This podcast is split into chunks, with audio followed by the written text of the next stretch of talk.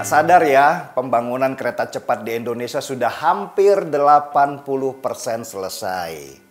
Kereta cepat ini awalnya akan beroperasi dulu di Jakarta ke Bandung dengan waktu tempuh sekitar 36 menit saja atau setengah jam tanpa berhenti. Bandingkan coba dengan kereta Argo Parahyangan yang dari Jakarta ke Bandung harus menempuh waktu sampai tiga setengah jam. Trayek Jakarta ke Bandung ini baru awalnya saja karena rencananya pembangunan kereta cepat ini akan diteruskan sampai Surabaya. Coba, berapa waktu tempuh dari Jakarta ke Surabaya kalau pakai kereta cepat? Ternyata cuma 5 jam saja. Kereta cepat ini bisa melaju sampai 350 km per jam. Jadi coba bayangkan, Anda punya mobil Ferrari, terus digeber selama 5 jam pada kecepatan puncaknya. Maka akan sampai pada waktu yang sama dari Jakarta ke Surabaya. Gila kan? Cuman ya itu tadi, seperti beli mobil Ferrari, untuk pembangunan kereta cepat ini juga nggak murah. Waktu awal perkiraan saja nilai pembangunan kereta cepat ini sudah di angka 86 triliun rupiah sekarang bengkak sampai total 113 triliun rupiah. Persoalan bengkaknya kereta cepat ini jadi bahan gibah di kalangan oposisi. Dan seperti biasa disambung-sambungkanlah dengan hutang pemerintah. Padahal kalau mau teliti, bengkaknya biaya kereta cepat ini paling besar itu ada di bagian pembebasan lahan. Sejak Jokowi menerapkan konsep ganti untung bukan ganti rugi kepada masyarakat yang lahannya kena proyek pemerintah, maka biaya pembebasan lahan itu selalu angkanya besar di proyek-proyek infrastruktur. Tapi Jokowi juga nggak peduli. Toh yang dibeli adalah tanahnya rakyat. Dan rakyat juga senang kok tanahnya dibeli mahal sama pemerintah mereka jadi kaya raya. Semakin banyak proyek infrastruktur pemerintah, rakyatnya malah semakin sejahtera. Coba bandingkan dengan pembangunan kereta cepat di India yang akhirnya gagal karena ribut masalah pembebasan lahan. Lihat aja coba, sejak Jokowi memimpin Indonesia, jarang sekali kedengaran ada demo masyarakat karena lahannya digusur oleh pemerintah. Mereka malah menawar-nawarkan tanahnya supaya dipakai oleh pemerintah. Dan itu memang sikap Jokowi sejak awal. Nggak masalah proyek dananya besar, asal kembalinya ke rakyat juga. Rakyatnya kaya, pemerintahnya pun bisa kerja, jadi asik kan? Nah, kalau nilai proyek bengkak karena harus beli tanah rakyat dengan harga mahal, kenapa tidak? Jangan irilah rakyat lagi senang dan jangan direbut kegembiraan mereka. Yang ribut bahwa kereta cepat ini biayanya sampai 113 triliun rupiah dan harus berapa puluh tahun modal kembali dengan cuman jual tiket kereta juga banyak. Ini jujur, saya ketawa kalau baca pandangan ekonom yang sangat konvensional ini. Masa bikin kereta cepat pendapatannya cuma dari tiket doang? Jadul amat sih mas. Contoh deh yang sederhana, nonton bioskop di XX1 dengan investasi yang sangat besar dan sewa ruangan di mall yang juga besar, kan nggak mungkin XX1 bisa bertahan hanya dari jualan tiket film aja. XX1 malah pendapatan besarnya dari penjualan makanan dan minuman di sana. Itu namanya pendapatan dari dampak ekonomi. Lalu dari mana nanti keuntungan terbesar pembangunan kereta cepat dengan biaya 113 triliun rupiah itu? Kalau bukan dari penjualan tiket aja. Ya, dari keuntungan ekonomi di wilayah sekitar yang dilewati kereta cepat inilah. Sebagai catatan ya, kereta cepat Jakarta-Bandung ini akan melewati 5 stasiun untuk berhenti sebentar. Yaitu Stasiun Halim, Stasiun Karawang, Stasiun Walini, Stasiun Tegaluar, dan satu lagi Stasiun Padalarang. Nah, area-area di sekitar stasiun ini akan tumbuh ekonominya dengan dibangun komplek perumahan besar di sana.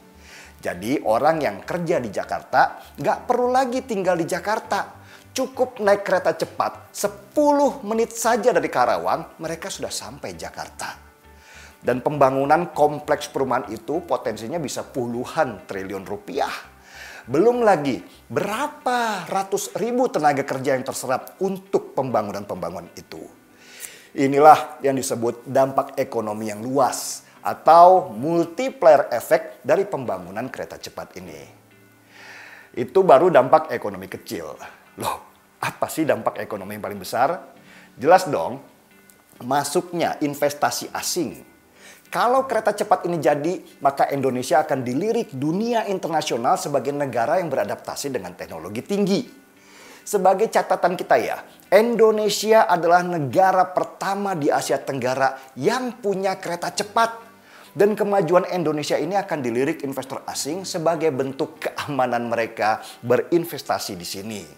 Ibaratnya, kalau Indonesia berhasil bangun kereta cepat dengan sangat smooth, tanpa keributan, maka investasi di Indonesia akan juga aman. Ini memang masalah citra yang harus dibangun supaya negeri ini tampak cantik dan orang luar mau investasi. Dan untuk membangun kereta cepat ini dibutuhkan keberanian tingkat tinggi. Kita yang harus bersyukur. Jokowi adalah presiden yang berani mengambil resiko super tinggi untuk menarik minat investasi asing. Buat Jokowi, semakin cepat infrastruktur dibangun, maka biaya operasional juga akan semakin murah. Coba bayangkan, kereta cepat ini juga akan membawa barang dengan waktu tempuh Jakarta-Bandung hanya setengah jam, maka lalu lintas barang juga akan semakin cepat dan pastinya semakin murah. Kereta cepat bukan hanya bawa penumpang, tetapi juga barang-barang jualan. Nah, kalau sudah begini, negara mana sih yang tidak tertarik dengan Indonesia yang semakin seksi? Pada akhirnya, ketika kita menghitung banyak pendapatan di luar, penjualan tiket saja, maka investasi senilai 113 triliun rupiah itu akan jadi semakin kecil. Ketika potensi pendapatannya bisa sampai ribuan triliun rupiah. Itu baru Jakarta ke Bandung. Bayangkan kalau kereta cepat ini tersambung ke Surabaya, multiplier efeknya bisa luar biasa dan banyak kota-kota baru tumbuh di sekitar stasiun pemberhentian kereta. Nah, ada lagi yang ribut. Kenapa kok Indonesia lebih memilih Cina daripada Jepang untuk teknologi kereta cepatnya? Apa karena Indonesia sudah dikuasai komunis? Bukan. Ini sebenarnya hanyalah masalah proposal aja. Jepang meskipun harganya lebih murah, tapi dia minta jaminan pemerintah. Jokowi nggak mau, pemerintah Indonesia nggak mau jamin apa-apa. Istilah sederhananya begini, kalau mau invest ya invest aja. Kalau nanti rugi, ya tanggung sendiri. Jangan salahkan pemerintah. Karena itulah awalnya Jokowi meminta proyek kereta cepat ini konsepnya B2B atau business to business, bukan B2G atau business to government. Selain itu Jepang juga nggak mau transfer teknologi kereta cepatnya. Mereka maunya Indonesia tinggal pakai aja. Nah ini yang Indonesia nggak mau. Indonesia ingin Jepang transfer teknologi mereka Indonesia nggak mau dijajah Jepang dalam teknologi kereta cepat. Karena kelak negeri ini ingin bisa membuat kereta cepat sendiri dengan kecepatan yang lebih gila. Orang kita itu pinter-pinter kok. Masa cuma disuruh jadi pekerja kasar doang? Sorry ya.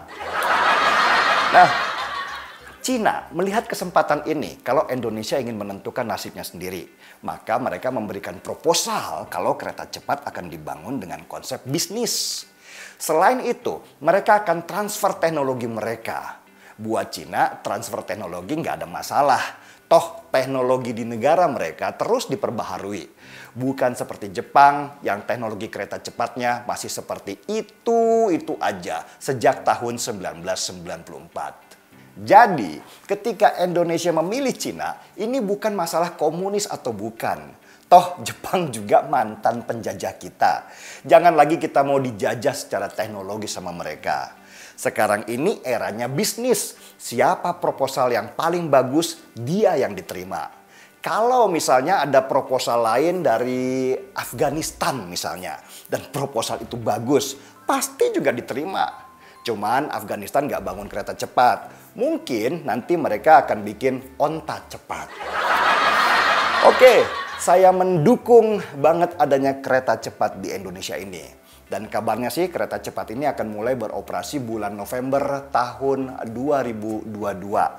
Dan saya berharap peresmiannya ada di bulan Agustus 2022, hari kemerdekaan kita dengan peresmian yang sifatnya show off. Ada band, ada kembang api yang membuat berita kereta cepat ini semakin heboh di masyarakat dan mereka berlomba-lomba ingin mencoba kereta cepat ini.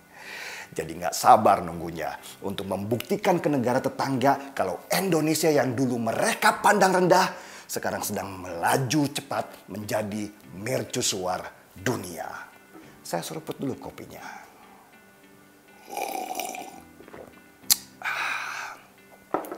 Markipat, mari kita dukung kereta cepat. Saya Denny Siregar, kita di acara Timeline.